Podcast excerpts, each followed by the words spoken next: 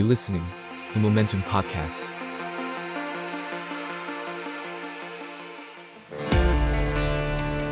ท่องโลกดิบเถื่อนไปกับ Ways of Being Wild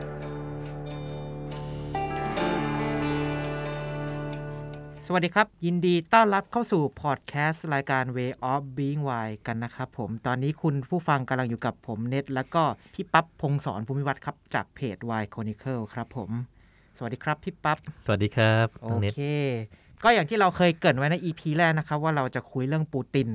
ปัจจุบันอย่างที่ทราบกันดีครับ ว่าคงไม่มีผู้นำโลกคนไหนที่ได้รับความน่าสนใจไปมากกว่าวลาดิมีร์ปูตินแห่งรัสเซียครับผมผู้เปิดสงครามระหว่างรัสเซียและยูเครนที่กำลังร้อนแรงอยู่ในตอนนี้ ดังนั้นครับ EP ที่ 2 นี้เราจึงจะมาเล่าเรื่องของในประเด็นที่ว่า ทำไมวลาดิมีร์ปูตินครับ ถึงมีแนวคิดที่อยากจะสร้างจักรวรรดิรัสเซียใหม่เป็นของตัวเองหรือที่เรียกว่า The Putin Empire ครับผม เราจะมาร่วมถกกันนะครับว่าทำไมชายคนนี้ถึงอยากจุดชนวนสงครามในยุโรปทำไมถึงกล้าไปกีทาทัพไปถล่มชาวบ้านเขาในยุคที่ทุกชาติมองเรื่องของเศรษฐกิจโลกเป็นหลัก โดยชนิดที่ไม่เกรงกลัวว่าเขาจะโดนมองเป็นอาชญากรโลกหรือไม่ครับผม หรือเพราะว่าจริง ๆ แล้วเขามีความคิดอยากกลับไปสร้างรัสเซียให้มีสภาพคล้ายกับตอนเป็นดินแดนโซเวียตครับผม ก่อนอื่นเราต้องขอชี้แจงกันนะครับว่าแต่ก่อนที่เราจะเริ่มพูดกันเนี่ยก่อนที่เทปนี้จะออกไปเรายังไม่ทราบสถานการณ์นะครับว่าสงครามรัสเซียยูเครนจะจบแล้วหรือเปล่า อาจจะยังไม่จบอาจจะยังทำสงครามกันอยู่หรือว่า จะมีการเจรจาในแบบไปในทิศทางไหน อันนี้เราเราต้องเกริ่นไว้ก่อน ระหว่างที่เทปออกไปอาจจะมีสถานการณ์คลาดเคลื่อนกันไปแล้วนะครับผมโอเค เราอยากทราบว่า background พื้นเพของประธานาธิบดีปูตินเป็นคนยังไงครับ เพราะอย่างตอนเนี้ยเรารู้เรารู้แน่ๆแหละว่าเขาเป็นอดีตสายลับเป็น KGB เขาเป็นคนที่คลั่งชาติในระดับหนึ่ง แต่เบื้องหลังเขาเป็นคนยังไงอีกบ้างครับ จริง ๆ ก็ไอที่พูดมาเนี่ยก็เป็นค่อนข้างสะท้อนแล้วล่ะฮะก็คืออมปูตินเนี่ยตอนเด็กๆเนี่ยเขาอยากเป็นสายลับมาตลอดอืมแล้วเขาก็เกิดในครอบครัวแบบชนชั้นกลางนะฮะไม่ได้รวยนะฮะ แล้วเขาก็อยากเป็นสายลับมาตลอด เขาก็มีคำพูดนะครับว่าแบบเขาเคยคุยกับเจ้าหน้าที่ KGB อยากเป็นสายลับอะไรเงี้ยนะ แล้วเจ้าหน้าที่ KGB ก็บอกว่าเนี่ย KGB มันคือหน่วยสืบราชการลับของโซเวียตในยุคที่มันยังเป็นโซเวียตอยู่อะนะฮะอืมบอกว่าเจ้าหน้าที่ KGB ก็บอกว่าเราอะเป็นฝ่ายเลือกนาย นายไม่ใช่ฝ่ายเลือกเราหรอกเนี่ยอันนี้จะเป็นแบบระดับตำนานนะนะครับผมไม่รู้ว่าพูดกันตอนไหนยังไงอะไรเงี้ยนะฮะเอ่อปูตินโตขึ้นก็ไปเรียนกฎหมาย แล้วก็ค่อยๆไต่เต้าไปเรื่อยๆนะฮะ แล้วก็ในที่สุดเนี่ยก็ได้เข้าเป็น สายลับ KGB อืมจริงๆนะฮะมันก็คือหน่วยสืบราชการลับนะฮะถูกส่งไปอยู่เยอรมันตะวันออกอะไรเงี้ยนะฮะตั้งตอนนั้นอืมเป็นเขตอิทธิพลของโซเวียตนะฮะ แล้วก็ทำพวกแบบว่าเอ่อบริหารข้อมูลดูข้อมูลอะไรอย่างเงี้ยนะฮะ มาเรื่อยๆนะครับ ตอนนั้นเนี่ยหลังจากที่โซเวียตเนี่ยแตกนะฮะ ประมาณสักหนึ่งเก้าเก้าหนึ่งที่ผมพูดนะฮะดังนั้นรัรัสเซียเนี่ยก็ตกอยู่ในการปกครองของเอ่อ บอริสเยลซินนะฮะอืมแล้วก็บอริสเยลซินเนี่ยก็จะมีคล้ายๆเครือข่ายเป็นองค์คาพยพของเขาเนี่ยชื่อว่ากลุ่ม The Family นะฮะเอ่อก็คือเป็นกลุ่มพวก elite คนรวยนะฮะที่ว่าบริหารเอ่อรัสเซียอยู่นะฮะพวกนี้ก็จะค่อนข้างโกงอะค่อนข้างที่จะเอาไอ้พวกรัฐวิสาหกิจแล้วเอาพวกอะไรเนี่ยมาบริหารเองอะไรเงี้ยนะฮะ ซึ่งโรแมนอับาโมวิชเนี่ยก็อยู่ในนั้น เจ้าของเชลซีเจ้าเชลซีใช่อะฮะต้องใช้คาว่าอดีตเจ้าของเชลซี ใช่ฮะครับผม แล้วก็ปูตินเนี่ยก็ ตอนแรกเนี่ยก็เข้ามาทำงานทางการเมืองให้ให้กับเป็นผู้ช่วยนักการเมืองในเรื่องของการแบบบริหารข่าวบริหารทำงานสายลับทำงานอะไรให้อะไรเงี้ยนะฮะแล้วเขาก็ถูกใจครับผมนักการเมืองถูกใจก็เดก็ดันให้แบบขึ้นสูงขึ้นเรื่อยๆ ในที่สุดก็เขาก็ไปสวามิภักดิ์ไอ้กลุ่ม The Family นะฮะอืมแต่ตอนนั้นหัวหน้ากลุ่มเขาชื่อว่าเบเรซอฟสกี้นะฮะอืมก็เหมือนกับไปเยี่ยมสมัยวิพักษ์ไปแบบทำอะไรเรื่อยๆนะฮะแล้วก็ตอนนั้นเยลซินเขาก็มีปัญหาต่างๆ เขาก็จะแบบ เอ่อเปลี่ยนตัวแล้ว จะไม่ไม่เอาเยลซินมาเป็นแบบผู้นำอีกต่อไปอะไรเงี้ยนะครับอืมอยู่ไอ้ไอ้กลุ่มเดอะแฟมิลี่เนี่ยก็เลือกปูตินขึ้นมานะฮะครับบอกว่าผมปูตินเนี่ยเป็นคนมีเสน่ห์แล้วน่าจะแบบมีความเข้มแข็งสามารถที่จะใช้ไอ้ไอ้พวกวิชาสายลับเนี่ยช่วยเหลือเดอะแฟมิลี่ในการปราบคู่แข่งหรือว่าปราบอะไรได้อะไรเงี้ยนะฮะอยู่เขาก็เลือกปูตินขึ้นมาครับผมประมาณให้เป็นตัวแทนแล้วก็ทำการโปรโมตต่าง ๆ อะไรเงี้ยนะฮะปูตินก็ขึ้นมาเป็นเอ้ยเป็นนายกก่อนนะฮะเป็นนายกประมาณปี 19 1999นะฮะ1999นะฮะ ก็ปรากฏว่าสิ่งที่ปูตินทำเนี่ยนะซึ่งซึ่งต่อไปเนี่ยมันจะเป็นซีรีส์ไปเรื่อยๆนะฮะอืมก็มี 2 อย่างนะ อย่างแรกเนี่ยก็คือปูตินเนี่ยก็ใช้ความเป็นสายลับเนี่ยคือแบบไปเอ่อสวามิภักดิ์ก็เสร็จแล้วนะก็ใช้ความเป็นสายลับเนี่ยปราบกลุ่ม The Family นะฮะบอกว่าอะไรที่กลุ่ม The Family เนี่ยโกงกินขึ้นมาเนี่ยก็จะเอามาแฉเอามาบังคับ ที่แบบว่าเอ่อโกงรัฐวิสาหกิจไปจากรัสเซียก็บังคับให้คืน เอาเงินคืนมาสู่รัฐให้หมดอะไรเงี้ยนะฮะอืม ทำให้กลุ่มแบบ Family นี่ก็โกรธแค้นมาก แล้วก็ต้องพยายามหนีตายออกไปจากรัสเซียกันกันเยอะเลยนะฮะอืมนะครับเป็นการล้มล้างขั้วอำนาจเก่าล้างขั้วเก่าที่ใช่ปกครองรัสเซียมาเป็นเวลานานใช่นะอ่าตอนนั้นมันมีพวกเชชเนียเนี่ยเชชเนียเนี่ยมันเหมือนว่าเป็นดินแดนที่อยู่ทางตะวันตกเฉียงใต้ของรัสเซียอะไรเงี้ยนะฮะเขาก็ไม่เชื่อฟังรัสเซียเขาก็ทำสงครามแล้วเขาก็ปกครองตัวเองอยู่ได้พักหนึ่ง ต่อมาเขาก็ยกทัพไปตีดาเกสถาน ซึ่งเป็นแบบว่าเมืองที่อยู่ใกล้ ๆ กันนะครับครับผม ปูตินเขาก็เลยเปิดสงครามเชเชนขึ้นมาในปีที่เขาเป็นผู้นำนั่นแหละอะไรเงี้ยนะฮะแล้วเขาก็เขาก็ปราบพวกเชเชนเนี่ยอย่างโหดร้ายมากนะฮะก็คือมีคำบอกว่าสมัยเยลซินเป็นผู้นำเนี่ยถ้าสมมติว่ามันมี ปืนมันมี sniper ของพวกเชเชเชเชนเนี่ยเชเชนอืมคือชื่อคนนะเชชเนียคือชื่อประเทศเนี่ยอ่ามี sniper เชเชนอยู่ตึกไหนเนี่ยยิงมาเนี่ยเขาก็จะมีการค่อยๆ ขึ้นไปเคลียร์ทีละตึกทีละตึกแยกประชาชนออกจากคนร้ายอะไรเงี้ยอืมถ้าเป็นยุคปูตินเนี่ยก็คือมี sniper ของเอ่อเชเชนอยู่จุดไหนเนี่ยเขาเอาระเบิดไปลงทั้งตึกเลยปราบแบบโหดสัตว์นะฮะอืมมันจะเป็นที่มาของว่าโหดสัตว์รัสเซียอ่าใช่ฮะเออก็ปราบอย่างเฉียบขาดและและโหดร้ายอะไรอะไรครับเงี้ยนะฮะแล้วก็ทำให้พวกเชเชนเนี่ยซึ่งเป็นพวกที่ดุแล้วก็รบเก่งนะก็ ย่อยยับ แล้วปูตินเนี่ยก็insert เอ่อขุนศึกของเขานะฮะใช้ไว้ความขุนศึกแล้วกันนะฮะอืมก็จะมีตอนแรกมันชื่ออัคมัดคาดีรอฟนะฮะครับผมแล้วก็ต่อมาอักดักอักมัดถูกเอ่อรอบสังหารก็กลายเป็นรามซานคาดีรอฟที่เป็นลูกของเขานะอืมก็เป็นเอ่อเป็นเป็นคนของรัสเป็นคนเชเชเชนแหละ แต่ว่าเป็นคนที่สวามิภักดิ์ปูตินน่ะเอาคนของเขาเนี่ยขึ้นมาเป็นผู้นำของเชชเนียนะฮะอืมก็ทำให้ตรงเนี้ยมันสงบราบคาบนะฮะแล้ว ปูตินก็เอาเงินไปลงอะไรในเอ่อเชชเนียมากมายทำให้ประเทศเนี่ยมันมันดีขึ้นมันเจริญขึ้นอืมนะฮะนอกจากนั้นปูตินก็ยังทำมาตรการทางเศรษฐกิจที่ค่อนข้างเสรีนิยมนะฮะแล้วก็ลดภาษีนะฮะเพื่อให้แบบพวกเอ่อคนเนี่ยพวก SME พวกอะไรมีกำลังขึ้นมาดูแลประเทศนะฮะ แล้วก็เอ่อใช้การแบบว่าสร้างเออ การขายน้ำมันคืออืมรัสเซียเนี่ยเขาจะมีก๊าซธรรมชาติขนาดใหญ่อะไรเงี้ยนะเขาก็ไปดิวไปเอ่อไปใช้ไอการขายทรัพยากรธรรมชาติเนี่ยทำให้รัสเซียเนี่ยมันกระเตื้องขึ้นมาอีกอะไรเงี้ยนะครับอืมรวมๆแล้วเนี่ยตอนตอนที่โซเวียตจะใกล้ๆจะแตกเนี่ยมันอ่อนแอลงมากผู้คนยากจนจนกระทั่งมัน เกือบจะสูญเสียสถานะมหาอำนาจไปแล้วอะมแต่พอปูตินมาเนี่ยไปดู GDP อะมันจะแบบพุ่งสูงขึ้นมาในยุคปูตินเลยอืมนะฮะก็คือปูตินเนี่ยทั้งปราบปรามภายนอก ปราบปรามภายใน เอาทรัพย์สินของอีดิทมาคืนประชาชน สร้างเศรษฐกิจขึ้นมาอืมลดภาษีอะไรเงี้ยนะฮะรวมๆกันแล้วเนี่ยทำให้รัสเซียเนี่ยเจริญขึ้นมาอย่างรวดเร็วมากอืมจากแบบว่าที่เคยยากจนเนี่ยก็กลายเป็นมหาอำนาจขึ้นมาใหม่ พอที่จะสู้กับอเมริกาขึ้นมาใหม่นะอืมเอาง่าย ๆ ตอนนั้น โซเวียตขนาดที่ร้านแมคโดนัลล์หรือว่าสตาร์บัคอย่างที่บ้านเรามีทุกวันนี้ก็คือ แม้แต่ร้านเดียวก็ยังไม่มี แต่พอปูตินเข้ามาเป็นปุ๊บเขาก็เริ่มอ๋อนำนำร้านค้าของพวกตะวันตกเข้ามาด้วย ไม่ไม่ไม่มันมันมันเข้ามาตั้งแต่ยุคเยลซินแล้ว แล้วจริงๆไอ้อ๋อแมคโดนัลด์เนี่ยเข้ามาตั้งแต่ยุคโซเวียตปลายๆแล้วอืมแต่ว่าเขาเข้ามาแล้วก็คือคนก็เห่อคนก็ไปแบบไปดูไปไปมากอะอืมแต่ว่าก็คือพูดง่ายว่าเอ่อยุคปูตินเนี่ย เศรษฐกิจดีขึ้นมากนะฮะอืมเศรษฐกิจดีดีขึ้นมากครับคนผมแบบมีกำลังในการฉับจ่ายใช้สอยมากขึ้นนะฮะร้านอืมค้ามันก็เข้ามามากขึ้นแหละ แต่ว่าถามว่า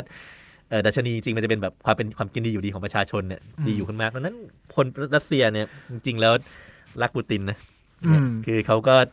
ถ้าถ้าคนที่เขาอายุมากพอแล้วเขาผ่านยุคเออโซเวียตฝั่งโซมาเวียเนี่ตยแตกอืมเขาจะรู้ว่าแบบปูตินเนี่ยมันทำให้ประเทศดีขึ้นขนาดไหนอืมเอาะไรง่ายๆ หลังเขาเข้ามาอ่าอืม เข้ามาเรียกว่าล้มล้างขั้วอำนาจเก่าเออสิ่งแรกที่เขาทำก็คือเรื่องของเศรษฐกิจทำเออให้ทำให้รัสเซียกลับมาเป็นอ่าประเทศมหาอำนาจทางเศรษฐกิจอีกครั้งหนึ่งใช่หลังจากใช่ที่ฮะมันกลายเป็นว่าผู้คนยากจนมับงๆมานานอืมใช่ฮะซึ่งพอรัสเซียเจริญขึ้นมาอืมในในขนาดนี้ในครับผมในในตอนนี้เนี่ยมันก็ทำให้โลกเปลี่ยนนะฮะอย่างที่ผมพูด EP ก่อนนะฮะอ่าว่าเอ่อโลกเนี่ยตอนแรกเป็นมหาอำนาจขั้วเดียวคืออเมริกา แต่ว่าตอนหลังเนี่ย พอมันมีปูตินขึ้นมา พอจีนเนี่ยเริ่มฟื้นขึ้นมาหลังตึ้งเติ้งเสี่ยวผิงเนี่ยก็เลยกลายเป็นสามขั้วอืมก็คือจีนรัสเซียอเมริกาอืมนะปูตินอยู่นานมากนะครับผมตั้งแต่อันนี้ย้อนกลับไปฟังได้นะครับ EP แรกทีแรกใช่ฮะมันก็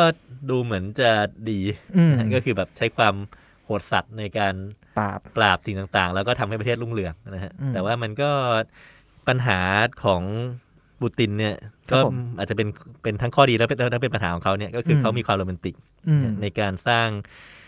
เอ่ออันนี้เป็นสิ่งที่ไม่ใช่ผมพูดนะ ก็คือแบบอืมนักวิเคราะห์ต่างๆ เนี่ยเขาเขาพูดตรงๆกันเขาเอามาจากคำพูดของของปูตินที่แบบว่าพูดติดต่อกันอย่างต่อเนื่องอะนะฮะครับผมเขามีความโรแมนติกในการสร้างจักรวรรดิรัสเซียขึ้นมาใหม่อืมรัสเซียเคยเป็นประเทศที่ยิ่งใหญ่มากมีประเทศบริวารมากมายอะไรเงี้ยนะฮะปูตินเนี่ย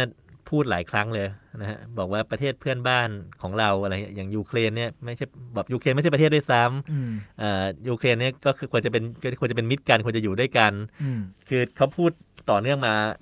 มาเยอะว่าเอ่อยูเครนก็ดีหรือว่าประเทศรอบๆก็ดีเนี่ยมันควรจะอยู่ใน sphere ของอีกเขตอิทธิพลของรัสเซียรัสเซียใหม่อะไรเงี้ยนะฮะอืมแล้วเขาก็สนับสนุนศาสนานะ คืออย่างโซเวียตเนี่ยมันเป็นคอมมิวนิสต์มันไม่มีศาสนาใช่ไหมอืมปูตินก็กลับมาสนับสนุนศาสนาใหม่ ศาสนาอืม Russian Orthodox นะฮะก็คือศาสนาคริสต์นะฮะอืมแล้วก็สนับสนุนอะไรที่มันเป็นค่านิยมโบราณของรัสเซียนะฮะอืมซึ่งคนก็ชอบนะฮะคือคือเวลาเลือกตั้งกันเนี่ยเขาก็จะมีตำหนิว่าอาจจะแบบ สื่อนอกเข้าไปตรวจสอบได้ยากอะไรเงี้ยนะอืมคือปูตินก็จะชนะอย่างมากเสมอแหละเลือกตั้งแต่ละทีนะแต่ว่าแม้แม้ว่าสื่อนอกจะบอกว่าเนี่ยเข้าไปตรวจสอบลำบากว่ามันเลือกตั้งโปร่งใสแค่ไหนอะแต่ผมเชื่อว่าจริงๆอะถ้าถ้าให้เลือกจริงๆอะคนก็คงคนก็ยังเลือกปูคติงนเลือกปูตินแหละอืมคงคงชนะนะถ้าถ้ามันโปร่งใสจริงๆอะนะอาจจะไม่เด็ดขาดขนาดเนี้ยอืมแต่ก็คงคงชนะแหละอะไรเงี้ยนะเพราะว่าทำเอาไว้ดีนะฮะอืมทำทำให้ได้เจริญเห็นได้ชัดอะไรเงี้ยนะประเด็นก็คือระยะหลังเนี่ยครับ มันผมมันมันมันไม่ใช่ไม่ใช่คำว่าระยะหลังนี่ไม่ไม่ได้แปลว่ามันเปลี่ยนนะแต่มันค่อยๆค่อยๆเป็นอย่างนี้มากขึ้นเนี่ยอืมเขาปิดกั้นสื่อมากขึ้นนะฮะปิดกั้นสื่อมากขึ้นสื่อสื่อที่แบบว่าเป็นเอ่อสื่อที่แบบมีแนวโน้มเป็นกลางหรือว่าอืมเป็นฝ่ายตรงข้ามเขาอะไรเงี้ยก็ค่อย ๆ หายไป ก็จะเหลือแต่สื่อที่มันแบบว่าเป็นคล้าย ๆเขามากขึ้นอืมเป็น propaganda ของเป็นเขา propaganda มากขึ้น เขาทำสงครามมาตลอดนะครับสงครามเนี่ย เริ่มมันเริ่มที่สงครามเชชเนียอืมแต่ว่ามันก็มี 2008เนี่ยเป็นจอร์เจีย 2014เนี่ยเป็นยูเครนรอบที่หนึ่งนะฮะแล้วก็ยูเครนรอบหนึ่งเนี่ยจริงๆไม่เคยจบนะ แต่มันมามาบูมอีกทีก็คือ 2022อืมนะครับคือเขาทำสงครามมาตลอด ตอนยึดไครเมียเอ่อในในการยึดตอน2014คือยึดตอนยึดไครเมียนะฮะอืมเพื่อที่จะขยายเขตอิทธิพลของโซเวียตเนี่ยที่ที่แบบว่าเสื่อมไปอะนะฮะให้ให้ของรัสเซียจากรัสเซียเก่านะทั้งโซเวียตด้วยนะให้ให้มัน กลับมาอะไรเงี้ยนะฮะอืมก็ในการนี้เนี่ยเขาก็มีเหตุผลนะครับ ก็คือเพื่อความมั่นคงของรัสเซียอืมด้วยนะครับ คืออย่างนาโตเนี่ยนะฮะหรือว่าองค์กรที่อเมริกากับยุโรปเนี่ยรวมกันเป็นพันธมิตรทางทหารอะไรเงี้ยนะฮะเขาเขาก็มีความพยายามที่จะแพร่เข้ามาติดรัสเซียนะฮะเพื่อที่จะสร้างความขยายอำนาจเข้าไปแบบอย่างที่ผมพูดนะฮะก็คือพยายาม ไม่ให้มันแบบเจริญขึ้นมาได้มากอะอะไรเงี้ยนะพยายามปิดปิดล้อมอะไรเงี้ยนะครับครับซึ่งผมรัสเซียเนี่ยก็พยายามที่จะผลักออกไปผลักออกไปอะไรเงี้ยนะครับ ทีนี้จุดพีคเนี่ยที่แบบว่าเกิดสงครามยูเครนรอบปัจจุบันขึ้นมาเนี่ย มันก็คือปูตินเนี่ยเขาจะมองยูเครนเนี่ยในสถานะพิเศษก็คือมันเป็นสถานะของ คือเขาไม่ได้มองว่ายูเครนเนี่ยเป็นประเทศเพื่อนบ้านด้วยซ้ำแต่ยูเครนเป็นเอ่อเป็นส่วนหนึ่งส่วนขอหงนึ่งเขามานานที่แล้วส่วนหนึ่งเป็นส่วนเดียวกับรัสเซียที่มีความผูกพันทางจิตวิญญาณประวัติศาสตร์ วัฒนธรรมอะไรเงี้ยนะ ซึ่งในทางหนึ่งเนี่ยมันก็เป็นความจริงนะครับก็คือยูเครนเนี่ยมีเมืองหลวงก็คือเคียฟเคียฟเนี่ยเป็นเมืองหลวงแรกของรัสเซียด้วยครับผมนะฮะมันมีความผูกพันทางประวัติศาสตร์จริงๆนะฮะแต่ว่ายูเครนเนี่ยชื่อมันเนี่ยมันแปลว่า borderland อืมแดนพรมแดนอะไรเงี้ยนะฮะมันก็คือมันเป็นมันเป็นจุดพรมแดนของไอ้รัสเซียนั่นแหละนะครับแล้วก็ในในจุดนั้นเนี่ยมันก็มีการแย่งชิงระหว่างพวกเติร์กพวกโปแลนด์ พวกคนหลายๆหลายๆเผ่าอะนะดังนั้นยูเครนเนี่ยเป็นประเทศที่มันเกิดขึ้นมาใหม่อะเพราะว่าเอ่อ ยุคหลังโซเวียตไปไปตีพื้นที่นี้มาได้แล้วก็ไปยึดยึดๆมาอะไรเงี้ยนะอืมดังนั้นมันจะมี part partly เนี่ยที่มันเป็นแบบเป็นคนรัสเซียนะแล้วมันก็มี partly ที่เป็นคนงงๆฉันเคยเป็นคนโปแลนด์หรือฉันเป็นคนยูเครนเอง หรือความเป็นยูเครนเนี่ยมันเป็นการผสมระหว่างฝรั่งกับชนเผ่าเอ่อขี่ม้าพวกเติร์กพวกอะไรหรือเปล่าอะไรเงี้ยนะฮะคือมันจะมันจะเป็นเป็นเป็นดินแดนงงๆอะแต่มันใหญ่นะแล้วมันแล้วแล้วมันมีเอ่อบรสถานมีความสำคัญมีทรัพยากรเยอะอะไรเงี้ยนะครับอืมมันจะมีความใกล้เคียงกับความเป็นเอเชียด้วย อ่ามันมันมันมันมีมันพวกเติร์กปกครองมานานอืมอะไรเงี้ยนะฮะมันมันผสมผสมกันกับกับกับวัฒนธรรมพวกชนเผ่าขี่ม้าครับผมชนเผ่าอะไรด้วยอะไรเงี้ยนะอืมมันไม่ได้เป็นหนึ่งเดียวกันอะยูเครนอะมันเป็นมันมันเป็นประเทศที่ค่อนข้างกว้างอะนะฮะอืมแล้วก็มันมันไม่ได้เป็นหนึ่งเดียวกันมาก่อน หรือว่ามันเคยเป็นแต่มันไม่ได้เป็นเป็นนานอะไรเงี้ยนะฮะมันมันเป็นแบบดินแดนพรมแดนนั่นแหละนะฮะอืมซึ่งแต่ว่าเขาก็หลังจากที่โซเวียตแตกแล้วเขาก็แยกเป็นประเทศมาสามสิบปีแล้วนะ ครับผมแล้วเขาก็อยู่อย่างมีความสุขแล้วเขาก็พยายามที่จะแบบ survive ของเขาอะไรเงี้ยนะฮะเขาก็มีความเป็น unity ของเขาระดับหนึ่งอืมอะไรเงี้ยนะฮะคือปูตินก็จะพูดเสมอว่าปูยูเครนเนี่ยเป็นน้องเล็กบ้างนะฮะในในถ้าในทางดีนะหรือไม่ก็ต้องบอกว่าเป็นเอ่อเป็นประเทศที่ถูกออกแบบขึ้นไม่ใช่ประเทศอะไรเงี้ยเขาก็จะถ้าพูดในทางโหดอะไรเงี้ยนะฮะอืมก็คือมีความคิดว่าสิ่งเนี้ยมันควรที่จะต้องกลับมาอยู่แล้วอะไรเงี้ยแล้วจริงๆในในยูเครนเองเนี่ยในยุคก่อนที่มันจะมีสงครามนะนะ ไอ้พรรค pro รัสเซียเนี่ยมันก็อืมถูกเลือกตั้งชนะอยู่หลายครั้งนะอะไรเงี้ยนะฮะมันมีพรรค pro รัสเซียกับพรรคไม่ pro รัสเซียอืมคือประชาประชาชนเนี่ยมันจะแบ่งเป็นสองฝั่ง ฝั่งตะวันตกกับฝั่งตะวันออก ฝั่งตะวันออกเนี่ยซึ่งจริงๆเป็นฝั่งที่รวยกว่านะฮะมีโรงงานอุตสาหกรรมมีอะไรอะไรเงี้ยนะฮะมีคนที่แบบเป็นพูดรัสเซียเนี่ยอยู่เยอะอืมนะฮะแล้วก็มีความ pro รัสเซียเยอะ นะฮะแต่ฝั่งตะวันตกนะฮะซึ่งเอ่อไปอยู่กับโปแลนด์นานไปอยู่กับเติร์กนานอะไรเงี้ยนะฮะอืมแล้วก็มีความรู้สึกว่าไม่ค่อยอยากจะอินกับรัสเซียเท่าไหร่อะไรเงี้ยนะอืมก็จะไม่ไม่ได้เลือกไม่ได้เลือกไอ้พรรค pro รัสเซียนะแต่ว่าก็บางทีพรรค pro รัสเซียก็ชนะบ่อยนะครับผมนะฮะก็คือปูตินก็มีความเชื่อมั่นระดับหนึ่งว่า ถ้าสมมติว่าไปยึดยูยูเครนเนี่ยคนยูเครนจะลุกฮือขึ้นช่วยรัสเซียด้วยซ้ำซึ่งจริงๆก็มันก็มีความเป็นจริงอยู่บ้างนะฮะ เช่นตอนที่เขาไปตีไครเมีย ไครเมียนี่ก็ถูกแยกมาโดยง่าย ครับผม อะไรเงี้ยดอนบาสก็มีคนเข้ามาช่วยเยอะอะไรเงี้ยนะอืมนะแต่ว่าหลังจากที่ทำสงคราม 2014เป็นต้นมาเนี่ย คนยูเครนก็จากที่มันเคยชอบและกลางๆ กับรัสเซียเนี่ย ก็จะค่อนข้างเปลี่ยนความคิดไปอะทัศนคติเปลี่ยนไป ใช่ ก็จะแบบเกลียดรัสเซียมากขึ้น เพราะว่ามันอืมมันนักเลงนะ มันทำสงคราม มันอะไรอะไรอย่างเงี้ยนะครับอืมใช้คำว่าต่อต้านเผด็จการ มันก็ต่อต้านผู้ลุกลาน เอออืม ทีเหเนี้ย ตุการณ์นี้มันเป็น อืม subjective มากมันมันมันปูตินกว้าง มันชนะเลือกตั้งมานะเออมนะฮะ ครับผม แต่อ่าปูตินเขาก็จะมองว่าอย่างนาโตเนี่ยเป็นเป็นองค์กรที่มาคานอำนาจเขาอยู่อย่าง แต่เมื่อก่อนเขาก็จะมีการเขาเอ่อที่เรียกว่าพยายามจะเข้าไปอยู่ในนาโตอย่างการทำร่วมกันทำสนธิสัญญาลดอาวุธ หรือว่าตั้งโครงการหุ้นส่วนสันติภาพใช่ไหมครับตรงนั้น เขาเขาก็พยายามไงฮะอืม แต่ว่าคือนาโตเนี่ยพูดมามาบอกว่าเป็นองค์กรเพื่อรักษาสันติภาพ ซึ่ง จริง ๆ สิ่งเนี้ยทุกทุกคนทุกคนในโลกรวมทั้งคนของนาโตเองก็รู้ว่ามันไม่ใช่อืมมันเป็นองค์กรที่ทำขึ้นมาเพื่อต่อต้านปิดล้อมรัสเซียอืมนะฮะเป็นองค์กรที่ทำทำขึ้นมาเพื่อแบบมหาอำนาจฝ่ายโลกเสรีเนี่ยรวมกันอืมจะได้แบบว่าต่อสู้กับมหาอำนาจกับฝ่ายตรงข้ามของมหาอำนาจฝ่ายโลกเสรีอืมอะไรเงี้ยนะทุกคนในโลกก็คิดอย่างนี้ แต่ว่ารัสเซียก็จะแบบกวนตีนบ้างโดยการแบบเอ้ยงั้นขอเข้านาโต้ด้วยสิถ้าชอบสันติภาพมากอันนี้ขอเข้าด้วยสิเนี่ยสันติภาพเลยอะไรถ้าสันติเงี้ยนะภาพจริงฉันต้องเข้าได้ต้องเข้าได้อะไรเงี้ยนะฮะมันก็ เป็นเรื่องรู้ๆกันนะฮะเอออมซึ่งมันมีเคสที่แบบว่าผู้นำรัสเซียพูดบ่อยอะนะก็คือในตอนก่อนที่โซเวียตจะแตกเนี่ย มีผู้นำเขาชื่อกอร์บาชอฟครับผมกอร์บาชอฟเนี่ยเคยเคยคุยกับพวกเอ่อผู้นำชาติฝ่ายโลกเสรีอะว่าเขาจะปฏิรูปโซเวียตนะฮะเขาจะมีนโยบายกลาสนอสต์เปเรสตรอยกาอะไรเงี้ยนะฮะอืมซึ่งในการปฏิรูป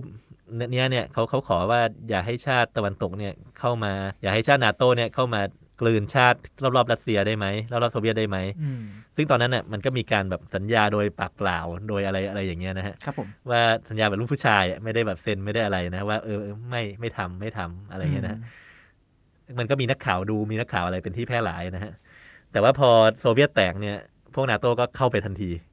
เข้าไปแบบเอาไอ้พวกแบบดินแดนใกล้ๆรัสเซียบางแห่งทันทีอะไรเงี้ยนะฮะซึ่งเอ่อคนรัสเซียเนี่ยรู้สึกไม่โอเคมากๆ แต่ถ้าแบบในฝั่งนาโต้ก็คือเขาก็จะบอกว่า ก็เนี่ยมันเขาทำสัญญากับโซเวียต ตอนนี้มันโซเวียตแตกแล้วเปลี่ยนประเทศแล้วเขาก็ทำได้สิอะไรเงี้ยนะฮะอืมไอ้การผิดสัญญาเนี่ยมันไม่ใช่เป็นสิ่งที่มันเกิดขึ้นมา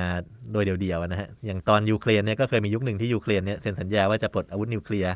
เพื่อที่จะขอความปลอดภัยความคุ้มครองจากเอ่อทั้งอเมริกาแล้วก็ทั้งเอ่อ โซเวียตอะไรเงี้ยนะฮะ ซึ่งเอ่อเอ้ยรัฐทางรัสเซียนะฮะ ซึ่งรัสเซียก็ผิดสัญญาแล้วใช่ไหมอย่างที่เห็นอ่าว่าว่าแบบก็มาตียูเครน แล้วก็จริงๆอย่างเอเบลารุสนะฮะซึ่งซึ่งเคยอยู่ในในในสัญญานั้นด้วยนะนะ ก็ถูกอเมริกาคว่ำบาตรอะไรเงี้ยนะก็คือพูดง่ายๆว่ามหาอำนาจไม่ได้ไม่ทำตามสัญญาเนี่ยเป็นเรื่องเป็นเรื่องที่เกิดขึ้นเรื่อยๆ คือในการที่ปูตินทำสงครามนี้ขึ้นมาทำสงครามยูเอ่อยูเครนเนี่ย รอบหนึ่งเนี่ยมันคือคนก็ยังแบบรู้สึกมันสเกลไม่ใหญ่อะนะอืมแต่รอบสองเนี่ยมันคือแบบสงครามแบบใหญ่มากอะอืมใหญ่แบบเต็มรูปแบบในจุดที่เรากำลังเป็นอยู่ทุกวันนี้ อืมคือมันเกินมาถึงเขาเอ่อเกินมาถึงเมืองหลวงเคียบแล้ว ไม่ใช่อ่าไม่ใช่เป็นเขตชายแดนอย่างไครเมียอ่าหรือว่าโดเนตลูฮันพวกนั้น ใช่ใช่ฮะอืมก็มันเป็นสงครามใหญ่มากนะฮะ แล้วก็คนตายเยอะมากอะไรเงี้ยนะฮะ มันเป็นมันเป็นเลเวลที่กระทบกระเทือนต่อเสถียรภาพของโลกอย่างมาก อืม ชาติฝ่ายโลกเสรีเนี่ยจะต้องคิดว่าจะสู้ตอบโต้ดีไหม ถ้าไม่ตอบโต้ก็จะอาจจะเสียบารมีอืมแต่ถ้าตอบโต้เนี่ยก็จะเกิดสงครามโลกอืมก็เป็นสิ่งที่มันท้าทายเอ่อมาก ๆ อะไรเงี้ยนะฮะอืมก็เลยหาวิธีที่ soft ที่สุดด้วยการคว่ำบาตรตอนนี้ด้วยการตัดกำลัง ก็ประมาณนั้นนะอืมซึ่งการคว่ำบาตรเนี่ยจริง ๆ แล้วฝ่ายพวกยุโรปพวกอะไรเนี่ยก็ suffer เองแหละอืมันก็พึ่งน้ำพึ่งเรือเสือเสือพึ่งป่ามาตลอดอะไรเงี้ยนะอืมเขาลดการ การค้าขายลดการนำเข้าส่งนำออกทำนำเข้าน้ำมัน ซึ่งจริงๆแล้วมันเป็นสินค้าหลักอะไรเงี้ยนะฮะอืมเราจะเห็นว่าปูตินเนี่ยมีความมีความ logic บางอย่างที่ต่างจากอ่าผู้นำเผด็จการคนอื่นๆนั่นคือเขามีความโรแมนติกในเรื่องของศาสนาใช่ไหมครับ ตรงนี้อย่างที่เกริ่นไปก่อนหน้านี้เอ่อจริงๆ แล้วมันก็ผู้นำเผด็จการนี่เขาเผด็จการเนี่ยมัน subjective อีกแล้วนะฮะแต่ว่าก็คือเขาโอเคกับศาสนาอืมซึ่งโซเวียตมาก่อนมันไม่ใช่ เพราะโซเวียตเป็นคอมมิวนิสต์ ถามว่าผู้นำที่เป็นสไตล์แบบ เผด็จการเนี่ยถามว่าโอเคกับศาสนาเยอะไหมก็เยอะนะอืมนะฮะคือคือคืออะไรที่มันมันเป็นของที่ทำให้คนโรแมนติก หรือทำให้คนรวมกันเนี่ย ผู้นำมักจะเกาะตรงนั้นนะอืมอะไรอย่างเงี้ยฮะแต่ก็เป็นอีกสิ่งหนึ่งที่ทำให้ผู้คนก็นิยมอ่าเขาเช่นกัน ก็เป็นสิ่งหนึ่งที่ทำให้ผู้คนที่ชอบศาสนานิยมเขา ผู้คนที่ชอบเอ่ออะไรที่มันเป็นความคิดแบบแบบเดิมอะอืมนะฮะคือรัสเซียถามว่ามีคนหัวก้าวหน้าไหมก็มีแหละนะฮะ เลือกตั้งชนะไหมผมคิดว่าคงไม่ชนะมถ้าเลือกตอนนี้อะไรเงี้ยนะฮะเอ่อแม้กระทั่งพวกพรรคฝ่ายค้านของรัสเซีย มันก็ไม่ได้เป็นหัวก้าวหน้าแต่มันอาจจะเกลียดรัสเกลียดปูตินมอะไรอย่างเงี้ยนะฮะเออแล้วไอ้พวกเพื่อไอ้พวกพรรคพรรคใหญ่ๆอะนะมันก็เป็นอาจจะเป็นคล้าย ๆ เป็นเป็นขวาอีกขวาหนึ่งอะไรอย่างเงี้ยนะฮะเอออย่างที่เราเห็นกันว่าช่วงนี้ก็มีคนรัสเซียกล้าเดินออกมาประท้วงชูเออป้ายแล้วฮะอ่าทีเนี้ยครับผม อีกหนึ่งโลจิกที่ว่าทำให้เขาหลงไหลในเรื่องของการอยากสร้างอาณาจักรรัสเซีย สร้างจักรวรรดิรัสเซียของตัวเองเนี่ยครับ มันมาจากการที่เขาศึกษาประวัติศาสตร์ประวัติศาสตร์เก่าๆของรัสเซียในช่วงยุคเริ่มแรกได้ปะครับอย่างอย่างพระเจ้าอีวานที่สี่ในสมัยพระหรือหรือว่ายุคพระเจ้าซาร์อย่างเงี้ยครับผมอ๋อมันเริ่มไอ้เรื่องเขามันคงมีบ้างฮะมันเรื่องปกติอะฮะอืมมันเหมือนกับเราตอนเด็กๆ หรือไม่ใช่ตอนเราในปัจจุบันเนี่ยเราก็จะเห็นแผนที่แผนที่หนึ่งวนมาในโซเชียลบ้างนะฮะเขียนว่าประเทศไทยเคยเสียดินแดนแล้วหลายสิบครั้งอืมนะเราเหลืออยู่แค่นี้เราถอยไม่ได้อีกแล้วอะไรเงี้ยนะฮะคำพูดประมาณนี้เนี่ยมันก็อยู่ในจิตใจคนน่ะแล้วมันไม่อยู่ในจิตใจคนไทยอย่างเดียวมันเป็นเรื่องเรื่องธรรมดาทั่วโลกอืมใครๆก็ใคร ๆก็มีความคือมันต้องมีความโรแมนติกอะไรบางอย่างฮะ ผมไปดูไอ้พวกแบบแบบเรียงฝรั่งอะนะฮะอืมมันก็ยังเขียนแบบเชิดชู ผมไปดูแบบอังกฤษอะไรเงี้ยนะเชิดชูจากวัดอังกฤษโบราณอะไรเงี้ยนะฮะ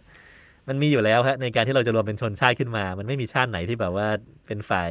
เสรีนิยมร้อยเปอร์เซ็นหรือว่าอะไรร้อยเปอร์เซ็นหรอกฮะเอออบางทีเขาอาจจะอินกับสิ่งนี้อืมก็อยากที่จะอยากจะให้แบบว่าเออรัสเซียไม่เคยยิ่งใหญ่เขาอยากจะให้รัสเซียยิ่งใหญ่กลับกลับขึ้นมาอีกอะไรเงี้ยนะฮะอืมฮะแต่การจะทำในยุคนี้ก็ถือว่าเป็นไปได้ยากตามที่เขาตั้งใจเอาไว้ มันก็ ถ้าสมมุติว่าคือมัน คือที่ผมพูดอะมันเป็นกฎของกำลังอะฮะอืมรัสเซียเนี่ยทำได้ แต่ว่ากำลังของรัสเซียไม่ได้มากขนาดนั้น อืมคือรัสเซียก่อนหน้านี้ก็ทำสงครามทำอะไรมาเยอะก็ถูกคว่ำบาตรมาระดับหนึ่งอยู่แล้ว เศรษฐกิจก็ไม่ค่อยดีอืมตั้งแต่ก่อนสงครามแล้ว แล้วพอทำสงครามจริง ๆ เนี่ยคือ ไปดู GDP ไปดูอะไรของรัสเซียเนี่ย คือมันน้อยกว่าจีน น้อยกว่าอเมริกามากนะอืมในการที่เป็นรักษาสถานะของมหาอำนาจได้เนี่ยมันค่อนข้างปริมๆอะมันอืมไม่ได้เป็นมหาอำนาจแบบสุดยอดอะ เหมือนเหมือนเมื่อก่อนมาตอนที่ปูตินแบบทำทำให้มันพลิกพีกๆอะนะฮะครับผมมันมันไม่ได้แข็งแกร่งมาก่อนอันนี้อยู่แล้วนะฮะ แล้วก็อืมสงครามเนี้ยก็ยิ่งพิสูจน์ให้เห็นว่า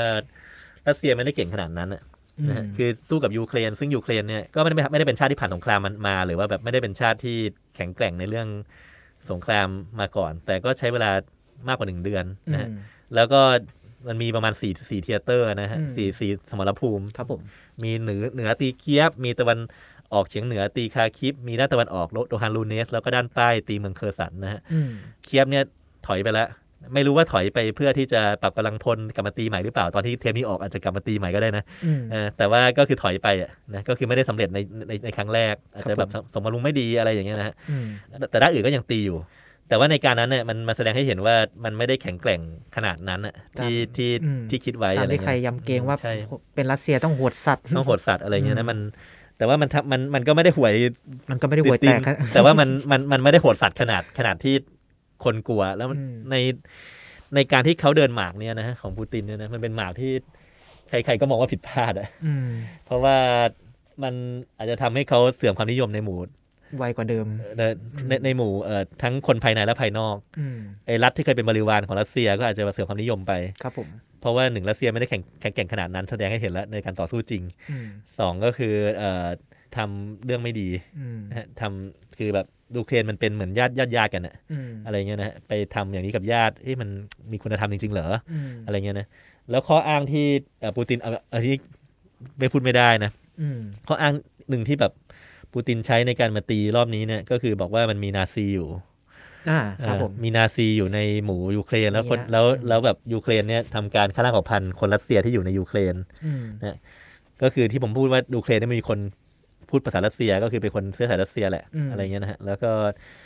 มันก็มีนีโอนาซีจริงๆนะฮะนีโอนาซีก็คือมันมีมันมีกองพันหนึ่งชื่อกองพันอาซอฟอะไรเงี้ยครับนะผมกองพันนี้อยู่เมืองมาริอูปอนะครับกองพันนี้ โฆษกก็พูดเองว่ามีประมาณสักสิบถึงยี่สิบเปอร์เซ็นเป็นคนที่ชอบนัทธินีโอนาซีอืมแล้วก็เอ่อมีการกดขี่ข่มเหงคนที่แบบเอ่อเป็นฝ่ายรัสเซียเนี่ยเยอะนะฮะมีแบบข่าวอาชญากรรมมีข่าวอะไรอย่างเงี้ยก็มีนะฮะมีการแบบหลุมฝังศพ มีการปล้นฆ่าข่มขืนอะไรเงี้ยมันมีข่าวประมาณนี้ออกออกมาจนกระทั่งแบบฝ่ายตะวันตกเนี่ย ที่แบบควรจะหนุนยูเครนเนี่ยก็ไม่ค่อยอยากหนุนยูเครนอืมก่อนก่อนก่อนสงครามนะก็แบบมีการประท้วงมีการอะไรว่าแบบทำไมยูเครนถึง ยังเลี้ยงไอ้พวกนี้อยู่อะไรเงี้ยนะฮะแต่ว่ายูเครนก็บอกว่ายูเครนก็ก็ให้รางวัลไอ้พวกพวกพวกเนี้ยนะฮะอืมเพราะว่าในตอนที่แบบว่า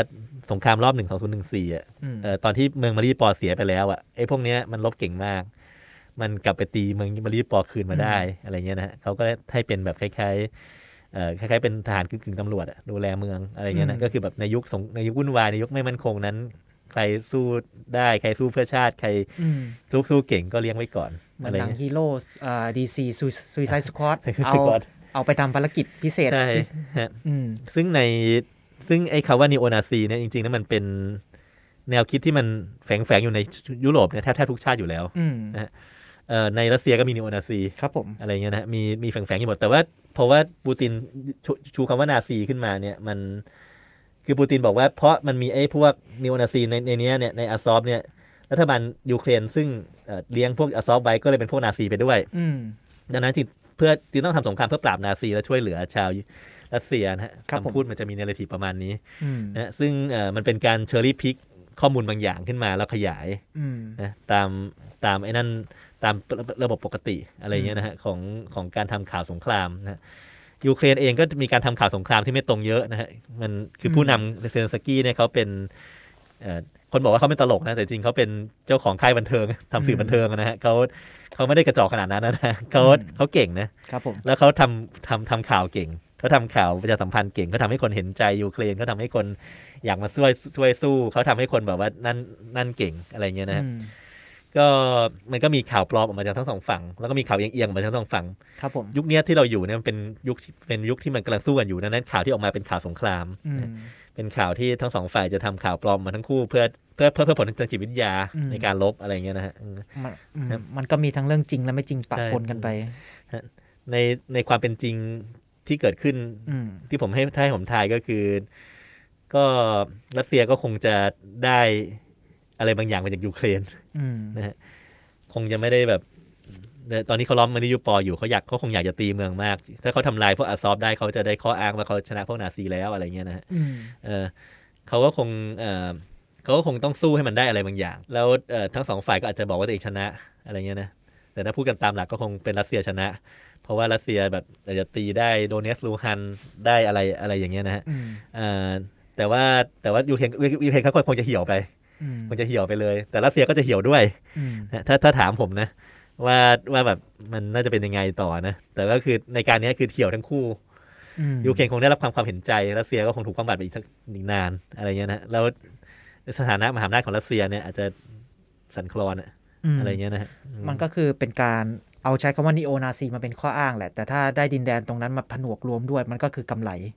อะไรประมาณนั้นอืมนะฮะมันก็คือมันก็คือกำไรแล้วมันก็ มันก็เป็นจุดที่เขาเชื่อว่ามีคนโปรรัสเซียอยู่เยอะ อืมซึ่งก็เยอะจริง ๆ แต่ตอนนี้ไม่รู้เยอะขนาดนั้นเหมือนเมื่อก่อนไหมคือเคยเยอะจริง ๆ ดูจากผลเลือกตั้งอะนะอืมเออแต่ว่าตอนนี้ไม่รู้จะเยอะขนาดขนาดเดิมไหมนะฮะเพราะว่ามันเขาก็คงเจ็บปวดอะถูกรัสเซียมาตีอะไรเงี้ยนะฮะอืมทีเนี้ยขยายความตรงนีโอนาซีเนี่ย ในช่วงที่มันไม่เขาไม่มีสงครามเนี่ยเขาก็คือแฟนบอลธรรมดาถูกไหมครับเอ่อที่ที่ว่าแฟนบอลตามตามไอ้อ่าอย่างโดนชัคตาร์โดเนตสก์ที่เราเห็นกันใช่กลุ่มกลุ่มอาซอฟเนี่ยเป็นมันมันพัฒนามาจากแฟนบอลอืมแต่แฟนบอลฝรั่งเนี่ยมันจะมีมันจะมีวัฒนธรรมมันไม่ได้เรียกว่า hooligan ทีเดียวนะมันมันมีมันมีชื่ออื่นอะแต่ว่ามันอืมคือพวกที่แบบว่าเป็นแฟนบอลหัวรุนแรงอะอืมเอ่อพวก ultra ultra อะไรเงี้ยเออว่าตีกันอะไรอย่างเงี้ยนะอืมคือฝรั่งเนี่ยเขาก็จะมีความแบบ สุดโต่งของฝรั่งอะอืมแล้วความสุดโต่งของฝรั่งเนี่ยมันเป็นนีโอนาซีกันเยอะ ไม่ได้เป็นแค่ยูเครนประเทศเดียวมีอยู่ทุกประเทศอะแทบทุกประเทศอะอืมแฝงแฝงๆอยู่ไม่เยอะเป็นพวกนักเลงนักเลงรักชาติมากรักความเป็นผิวขาวมากอืมแล้วก็คิดว่าจะต้องไปกดขี่คนอื่นที่มันเป็นไม่ใช่ผิวขาวไม่ได้ไม่ได้นับถือคริสต์หรือไม่ได้รักชาติอะไรอย่างเงี้ยนะฮะอืมเป็เป็นนก็มรทำให้เกิดปัญหาเยอะมเป็นมรดกความรุนแรงที่ยังตกทอดกันมาอยู่ ใช่อืมแล้วอย่างเงี้ยครับ จากการที่ปูตินโดนนานาชาติเนี่ยครับลุมกดดันทั้งจะด้วยการคว่ำบาตรก็ตาม หรือว่าในที่ประชุมต่างๆ เนี่ยครับ ต่อไปมันจะทำให้ความนิยมของเขาเสื่อมถอยลงมากก็ก็ใช่ก็ผมคิดว่าอย่างนั้น แต่ว่าผมอืมคิดว่าไม่ถึงกับทำให้เขาล่มสลายๆอืมนะฮะมันมันมันยังแน่นอยู่แล้วสื่อสื่อรัสเซียเนี่ยก็ก็ถูกคุมไว้เยอะนะฮะอืมคือคือคงคงเสียรางวัดไปแต่ไม่ถึงกับล่มสลายอืมก็คงยังอยู่ต่อไป รัสเซียอาจจะเสื่อมในด้านความเจริญลง หรือว่าความอะไรลงทุกอืมบำบัดเยอะเยอะยิ่งกว่าเดิม ครับผมมันก็เขาก็พยายามหาทางออกเขาก็พยายามไปติดต่อค้าขายกับอินเดีย ติดต่อค้าขายกับจีนอะไรเงี้ยนะเพิ่มขึ้นนะนะซึ่งเอ่อมันแทนได้คันได้ไหมมันก็แทนกันไม่ได้หมดหรอกมอะไรเงี้ยนะฮะแต่ว่าสิ่งนี้เนี่ยก็จะทำไปนำไปสู่โลกเนี่ยอาจจะแบ่งขั้วมากขึ้นอีกอืมเพราะมหาอำนาจคือรัสเซียเนี่ย ตัดขาดกับตะวันตกไปเยอะ แล้วก็คงจะมันก็คงจบลงที่ตะวันตกเนี่ยก็ต้องสร้าง คือตะวันตกก็เจ็บนะในการตัดอะตะวันตกก็คือพวกยุโรปนะฮะอเมริกาเฉยๆนะฮะพวกยุโรปเนี่ยก็คงจะต้องแบบไปหาทางผูกพันธมิตรกับกับอืมแข่งอื่นเพื่อสร้างเอาน้ำมันเอาอะไรมานะฮะตะวันออกเกลาง ใช่อาจจะเป็นตะวันออกกลางนะฮะเอ่อน้ำมันอาจจะแพงขึ้น แต่ก็โอเค ก็ต้องพัฒนาพลังงานทดแทนขึ้นมาช่วยอะไรเงี้ยนะฮะก็ต้องยอมเจ็บกันไป ยอมเจ็บกันไป รัสเซียก็ไปหาเอ่อเอ่อพันธมิตรอื่น ๆ ในเอเชียอะไรเงี้ยนะในอินเดียจีน เอเชียกลางครับอะไรเงี้ยนะฮะเพื่อที่จะให้ตัวเอง มันมันก็จะแบ่งโลกออกเป็นสองขั้วอืมหนักขึ้นนะครับ ซึ่งก็ไม่ดีต่อเสถียรภาพโลก อืมแล้วในมุมมองของอาพวกกลุ่มชนชั้นนำ elite อะครับเราที่เรียกว่า oligarch เนี่ยครับเขายังจะสนับสนุนปูตินอยู่ไหมครับ อันนี้ก็ผมว่าขึ้นกับอารมณ์เขาเดาไม่ออกไอไอชนชั้นนำมันไม่ได้มีแค่คนเดียวอะอืมมันมีหลายคนมันเป็น network อันยิ่งใหญ่อย่างทั้งมันนะฮะอืมเอ่อ ไอพวกข่าวที่ออกมาว่าแบบชนชั้นนำลงขันกันจะแบบเปลี่ยนหัวปูตินอะไรเงี้ย ผมก็คิดว่ามันอยู่ในในในขั้นข่าวลืออืมอะไรเงี้ยอาจจะจริงก็ได้แต่ว่าปูตินอาจจะคุมได้ก็ได้อืมอะไรเงี้ยนะฮะคือรัสเซียเนี่ยไม่ว่ายังไงเนี่ย ตั้งแต่ยุคโซเวียตยุคอะไรเป็นต้นมาเนี่ยเขาชอบระบบแบบผู้นำที่เข้มแข็งอืมเขาไม่ได้ชอบแบบเอ่อโอ้ทุกคนจะต้องเป็นประชาธิปไตยแล้วจะต้องลงเสียงเลือกตั้งกัน แล้วก็แบบว่าเอ่อมีการผัดไปผัดมาเสรีนิยมอืมอะไรเงี้ยนะเขาก็ มันมันมันมีมันมีคนที่มันเข้มแข็งมาแทนปูตินหรือยังล่ะอืมถ้าปูตินหายไปวันไปตอนเนี้ย มันจะเกิดหนึ่งประเทศสงบสุขสองมีการแข่งแย่งแย่งชิงอืมขึ้นมาใหม่มันจะเกิดอะไรขึ้นน่าจะเกิดอย่างที่สองมากกว่า พวกเอ่อ elite เนี่ยเขาก็คงกลัวครับผมเพราะว่า elite เนี่ย สิ่งที่เขาอยากได้ก็คือเขารักษาค่า default ของเขาอะอืม default ของเขาเขาร่ำรวยเขามีความสุขมากกว่าคนอื่นในประเทศอยู่แล้วอืมเขาก็ย่อมอยากหาอะไรที่มันมั่นคง เพื่อที่จะให้ชีวิตของเขามีความสุข ต่อไปอะไรเงี้ยนะดังนั้นการรักษาปูตินเอาไว้เนี่ย อาจจะดีกว่านะฮะอืมเป็นการคานอำนาจเอาไว้เป็นการคานอำนาจไว้ดีกว่า แล้วก็ปูตินที่เขาไม่ใช่แบบว่าเขาไม่ได้ห่วยอะฮะเขาเขาไม่ใช่แบบคนที่พึ่งพากลุ่มอีลิทอะเขาเป็นคนสร้างกลุ่มอีลิทขึ้นมาใหม่อืมกลุ่มอีลิทกลุ่มนี้เนี่ยมันเป็นกลุ่มที่แบบอยู่ขึ้นมาได้เพราะเขาเพราะก่อนหน้านี้เขาล้างกลุ่มเก่าไปแล้วอย่างเดียวว่ากลุ่มแรกก็โดนไปก่อนแล้วโดนไปก่อนแล้วและกลุ่มเนี้ยมันก็ มันก็คือกลุ่มแรกบางส่วนที่แบบว่าเปลี่ยนมาสอยพักเขาครับผมหรือคนของเขาที่ขึ้นมาอะไรเงี้ยนะฮะอืมมันก็เป็นมันก็ยากที่จะแบบโค่นล้มเขาได้อืมแต่รัสเซียก็คงจะค่อยๆเหี่ยวลงเพราะไอ้นี่แหละนะฮะเพราะว่ามันตัดสินใจอย่างนี้แหละ มันก็อืมฮะอืมแต่มันก็จะเต็มไปด้วยข่าวลืออย่างล่าสุดก็ที่โรมันอัมบามูวิชไปพยายามไปเจรจารัสเซียยูเครนแล้วบอกแล้วมีการปล่อยข่าวมาว่าเขาโดนสารพิษบ้าง อะไรอย่างเงี้ยครับมันก็มันก็จะมีมาเรื่อยๆอย่างนี้ตลอดเอ่อมันก็จะมีมาเรื่อยๆ ยุคมันก็ต้อง คือข่าวสงครามมันเป็นแบบนี้นะฮะอืมอะไรจริงไม่จริงต้องรอให้มันแบบผ่านไปสักห้าปีอะครับอืมมันก็จะแยกเป็นอีกประเด็นหนึ่งแล้วก็เรื่จะองมีของคนมาชำระอืมากขึ้น เรื่องมันก็จะเป็นอีกประเด็นหนึ่งเรื่องของผู้ประกันได้เป็นหลักไปเลย อะอะไรประมาณนั้นนะฮะอืมซึ่งซึ่งไอการที่โลกแตกเป็นสองขั้วมากขึ้นเนี่ยมันก็อันตราย อืมเพราะว่าการที่มันจะต้องพึ่งพากันทางเศรษฐกิจเพื่อที่มันจะ ไม่ทำสงครามกันเนี่ยก็จะลดลงอืมนะต้องไม่ไม่ทำสงครามกันเพราะพึ่งพากันเศรษฐกิจเนี่ยก็จะลดลง เพราะว่าเพราะว่ามันพึ่งพากันน้อยน้อยลงแล้วอืมโลกก็จะแตกเป็น เอ่อค่อยๆ แตกอาจจะแบบจีนขั้วหนึ่งอะไรขั้วหนึ่งอะไรอย่างเงี้ยนะจีนรัสเซียขั้วหนึ่งฝ่ายตะวันตกขั้วหนึ่งมันก็มีความเป็นอย่างนั้นมากขึ้นนะแต่แต่ก็เป็นสิ่งที่เราต้องกังวลกันหน่อยก็ดีอืมนะฮะว่าว่าแบบคือยูเครนอะมันไม่ถึงขั้นแตกหักหรอกอืมนะฮะมัน แต่ว่าอืมแต่ว่ามันมันมันใกล้ขึ้น มันไม่ได้ไกลตัวแบบเรื่องเมื่อก่อนเพราะอย่างที่เราเห็นว่าราคาของขึ้นเรื่อยๆนี่มันก็ฮะมันก็มาจากสถานการณ์ที่เป็อ่านอยู่ใช่ใช่ฮะมันมันใกล้ขึ้นไอ้ยอย่างเงี้ยครับ อย่างที่บอกว่าตอนเนี้ยเรามีสามขั้วอำนาจอยู่ แล้วอย่างจีนกับสหรัฐเนี่ยเขาจะขึ้นมาทรงอำนาจกว่ารัสเซียกว่าเดิมไหมครับ หรือว่าอ๋อกดให้รัสเซียลงไปอยู่ในจุดที่ว่าแบบไม่ใช่เป็นประเทศมหาอำนาจแล้ว ก็ก็ในในการที่รัสเซียเสื่อมลงทั้งสองฝ่ายย่อมได้ประโยชน์ อืมนะก็คือจีนก็อาจจะแบบ เป็นพี่ใหญ่ในฝั่งฝั่งเนี้ย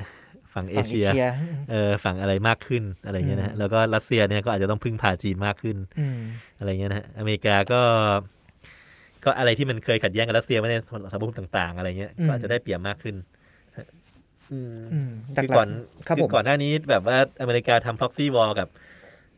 รัสเซียเนี่ยในซีเรียเนี่ยอืมอเมริกาก็แพ้นะ อะไรเงี้ยนะฮะก็เสียเขาเรียกเสียทรัพยากรไปเยอะอยู่เหมืมัอยนก็ไม่เยอะเอาไปลงในในในในซีเรียเนี่ยก็คือไอ้ฝ่ายที่อเมริกาหนุนเนี่ยมันสู้ไม่ได้ อืมอเมริกาทำ proxy war เนี่ยอย่างเวียดนามก็แพ้นะอืมอเมริกาแพ้บ่อยนะแต่ว่าโดยโดยรวมๆแล้วอะเศรษฐกิจด้วยทรัพยากรด้วยอะไรเนี่ยเขาแข็งแกร่ง มีความแข็งแกร่งอยู่อยู่ภายในอะไรเงี้ยนะฮะเอออืมแล้วตอนนี้รัสเซียเหมือนจะสะดุดขาตัวเอง สะดุดขาตัวเองอะไรเงี้ยพอจะขึ้นมาก็สะดุดขาตัวเองอะไรเงี้ยนะก็ อเมริกาไม่ได้ไปสั่งให้เขาตียูเครนอืมเออเขาตียูเครนเอง แล้วเขาก็ต้องเขาก็เจอ consequence ประมาณนี้เพราะเขาอาจจะมั่นใจว่าแบบตีแล้วมันชนะแล้วมันจะได้ทรัพยากรมาเยอะอะไรเงี้ยนะอืมคือปูตินเขาเอา logic ความโรแมนติกเขาเนี่ยเป็นตัวนำมากกว่าเรื่องเหตุผลแล้วคือคือมันมีหลาย logic มากนะฮะอืมที่ที่ที่แบบมีคนคิดว่าเขาใช้อันหนึ่งความโรแมนติกครับผมว่าแบบอยากได้จักรวรรดิรัสเซียเก่าสองเอ่อเขาเอ่อ ไม่อยากที่จะให้นาโตเข้ามาถึงยูเครนเพราะยูเครนมันเป็นจุดยุทธศาสตร์สามเขาอยากได้ทรัพยากรนะเนี่ยผมคิดว่ามันมีความจริงหมดอะอืมในในในทุกๆทุกๆ narrative อะที่ว่าอืมคนอธิบายว่าปูตินทำอย่างนี้ทำไมอะครับผมมันคงมีความจริงบางส่วนหมดนะฮะแต่ว่าก็มันเป็นการตัดสินใจที่ถ้าถามผมหรือว่าถามคนในโลกเนี่ยส่วนใหญ่นะ ก็จะบอกว่ามันไม่ดีอืมถ้ามัน มันมันไม่ไม่ดีต่อตัวเขาเอง แล้วก็ไม่ดีต่อโลกไม่ไม่ดีต่ออะไรเลยนะครับ อืมก็อย่างที่เราเห็นว่าฮะคนก็จะมองฉากหน้าเขาเป็นคนเผด็จการบ้าอำนาจไปใช่ฮะฮะอืมแล้วอย่างนี้คนคนรัสเซียยังจะมองอย่างเราจะเปรียบเขาเป็นรัฐบุรุษของรัสเซียอย่างเงี้ยครับคนรัสเซียยังจะมองเขาเป็นในในฐานะอย่างนั้นได้อยู่เปล่าครับมันคงคือถ้าคืออันเนี้ยมันมันต้องให้ประวัติศาสตร์ย้อนกลับมาตัดสินเนี่ยอืมคือเขาอาจจะต้องแบบ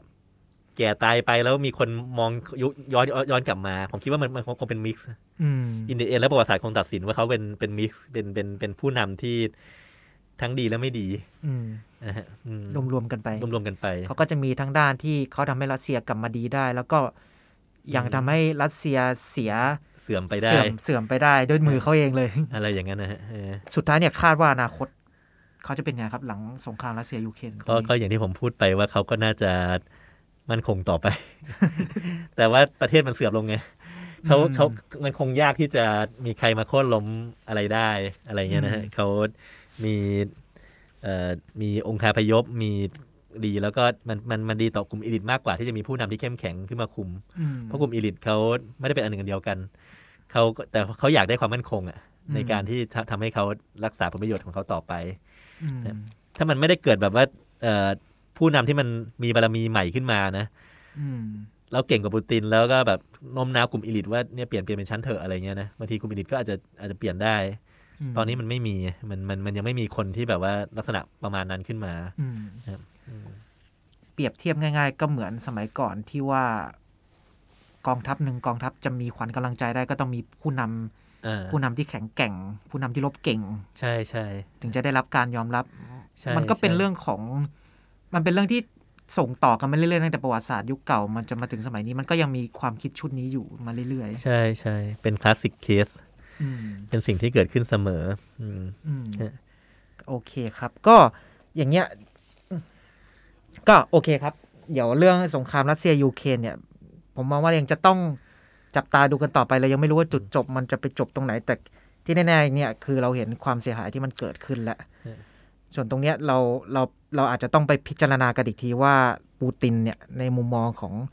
ของแต่ละคนเนี่ยเป็นยังไงนะครับผมแต่ละอันเนี้ยเรามาพูดเบื้องหลังของเขาว่าเขามีโลจิกมีแต่ละอย่างไงทำไมเขาถึงอยากทำสงครามขนาดนั้นนะเอามาเล่าสู่กันฟังนะครับ ผม ก็วันนี้ถือว่าได้สาระกันพอสมควรนะครับ เกี่ยวกับ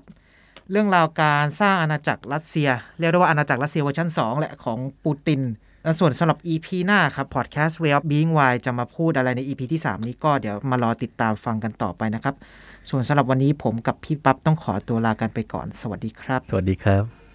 You listening, the Momentum Podcast.